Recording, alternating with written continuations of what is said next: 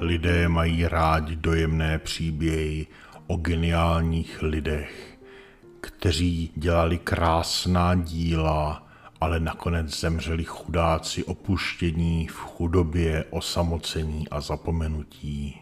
Je to krásné, dojemné a extrémně kýčovité. Například takový příběh geniálního skladatele Wolfganga Amadea Mozarta.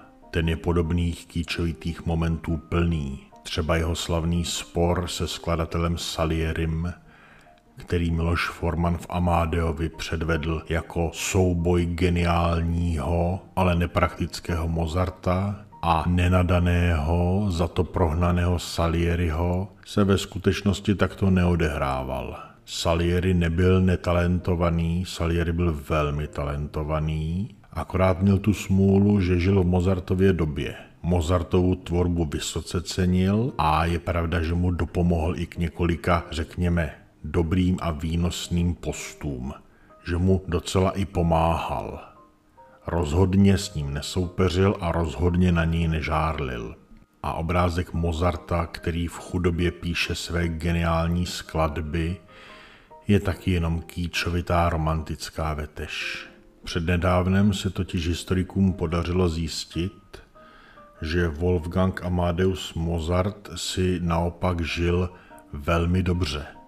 Vyučoval hru na klavír a za hodinu si účtoval dva zlaté, což pro představu byl zhruba dvouměsíční plat služebné. Veřejně vystupoval a za veřejné vystupování si nechal platit minimálně tisíc zlatých a vystupoval zhruba šestkrát ročně.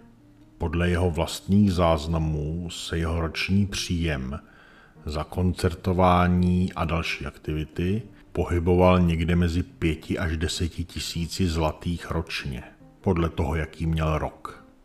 Což v přepočtu na dnešní kupní sílu znamená zhruba 3,5 až 7 milionů korun, podle toho, jaký byl rok.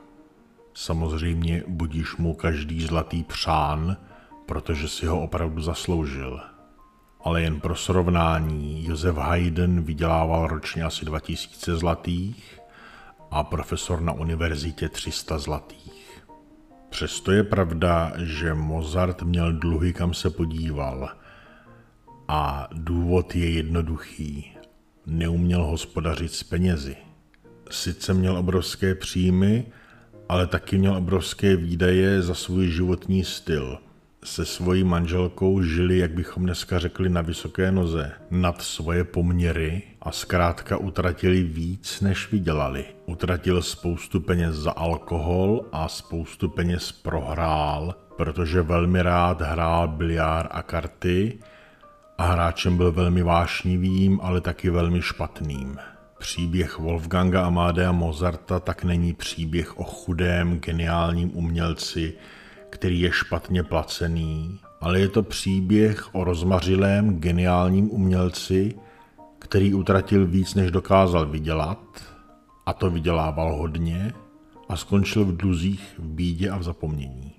Což je osud, který potkal, potkává a potká mnohé další, i když nebudou mít ani špetku z Mozartova genia.